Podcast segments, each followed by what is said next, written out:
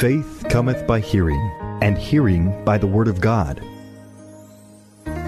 It's time for Faith to Live By with Sue Taylor.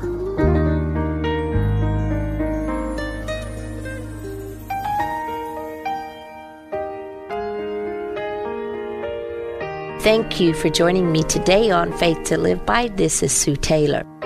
The words of our mouth are so powerful. Through our words, we have the power to build up, to construct, to create. Or we also have the power to tear down, to destroy, to bring hurt, and to bring pain. At the beginning of each uh, new year, my husband and I usually go in for our annual physicals, and it's important to know how one is doing. You know, um, to know if there is any hidden defect somewhere um, among this beautiful created um, organs and veins and body that God has given to each one of us. And I believe that it's just as equally important to have spiritual from time to time, especially with the one part of our physical body which can cause so much damage, not only to ourselves, but to others, and that is our tongue and the words that we say. You know, the tongue is such a vital, powerful member of our body. It's important to stop and ask ourselves, how do I use my tongue? The Bible speaks much of the tongue, which, uh, uh, you know, guides and, and directs the words that we say. The tongue is described as small but very important. In James chapter 3, we are reminded of these powerful words. For we all stumble in many things. If anyone does not stumble in word, he is a perfect man, able also to bridle the whole body. Now, James gives us a beautiful picture of this small organ and its effects. James gives us five figures of speech or pictures of the tongue and how it can be used for good or for bad. The first picture is that of a bit in a horse's mouth. We put bits in horses' mouths that they may obey us, and then we can turn their whole body. You know, James compares um, this horse and the bridle and the bit. Uh, he says the bridle is the harness is the harness that goes over it is the harness that goes over the horse's heads and holds the bits in the horse's mouth. And and the um, it's connected to the bit. This little piece of steel and uh, the reins are connected to this little bit. And even though they, this bit itself is a very small piece of steel, and if a person can control that bit, he or she can control the behavior of the horse. So the tongue has power to direct the life for good or for bad.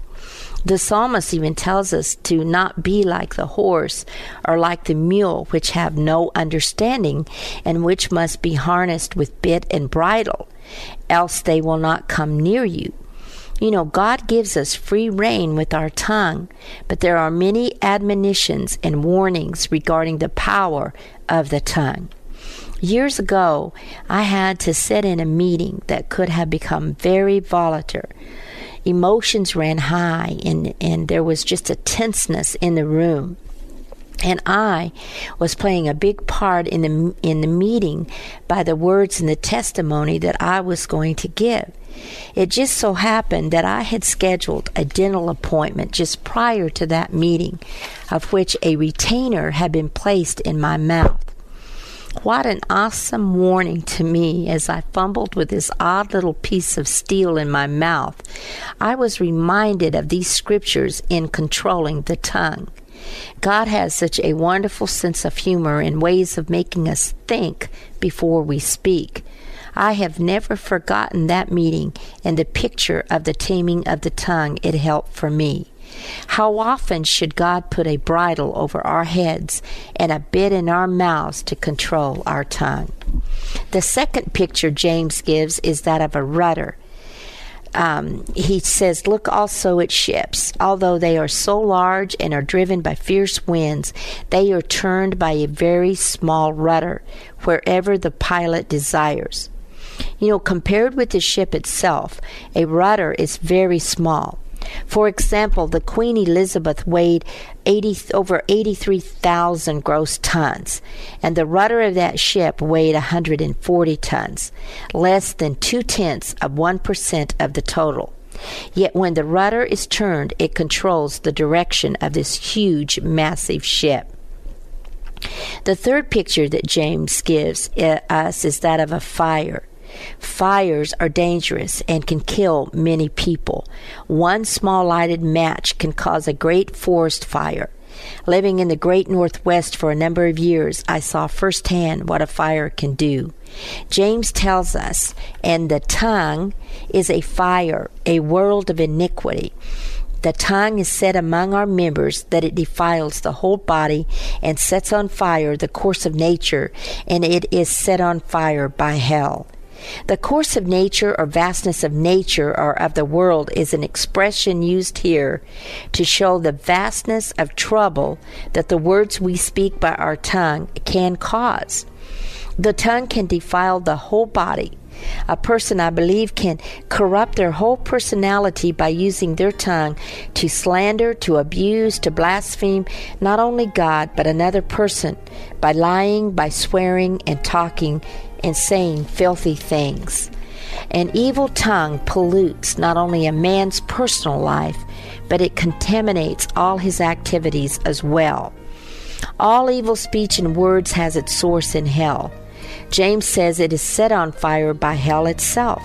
So at one end of the tongue, it spits out deadly poisons, and at the other end, it is manipulated by evil spirits. The word used here in this text for hell is Gehenna, and apart from this instance, it is used only by the Lord Jesus in the New Testament. Beloved, we are not to use our tongues to defile, to demean, and to destroy, but to build up. Let us build one another up with this great and small and important member of our body, our tongue. I'll continue on tomorrow's program talking about the tongue and how God intends for us to use it. If every member of our body belongs to Him and He gives life to each and every member, let's give Him our tongue today to build up, to encourage, to speak forth those things that are pleasing to our Lord Jesus Christ. You've been listening to Faith to Live By with Sue Taylor. If you would like to write with your comments or to request a copy of this program for an $8 donation, write Sue Taylor, 10827 Highway 86 East, Neosho, Missouri 64850. Sue Taylor is a member of the KNEO team and a keynote speaker at several church and women's events throughout the four state area. To book Sue for your next event, contact Sky High Radio at 417 451 5636. Are you a Christian who likes to read? If not, there's a whole world of Christian publishing out there that you're missing out on. I invite you to check out the Author's Corner podcast, where I talk to the latest Christian authors each week about their new book releases and what's coming next. So if you're ready to jumpstart your spiritual growth with the newest books and the authors who write them, check out the Author's Corner podcast with me, Roberta Foster.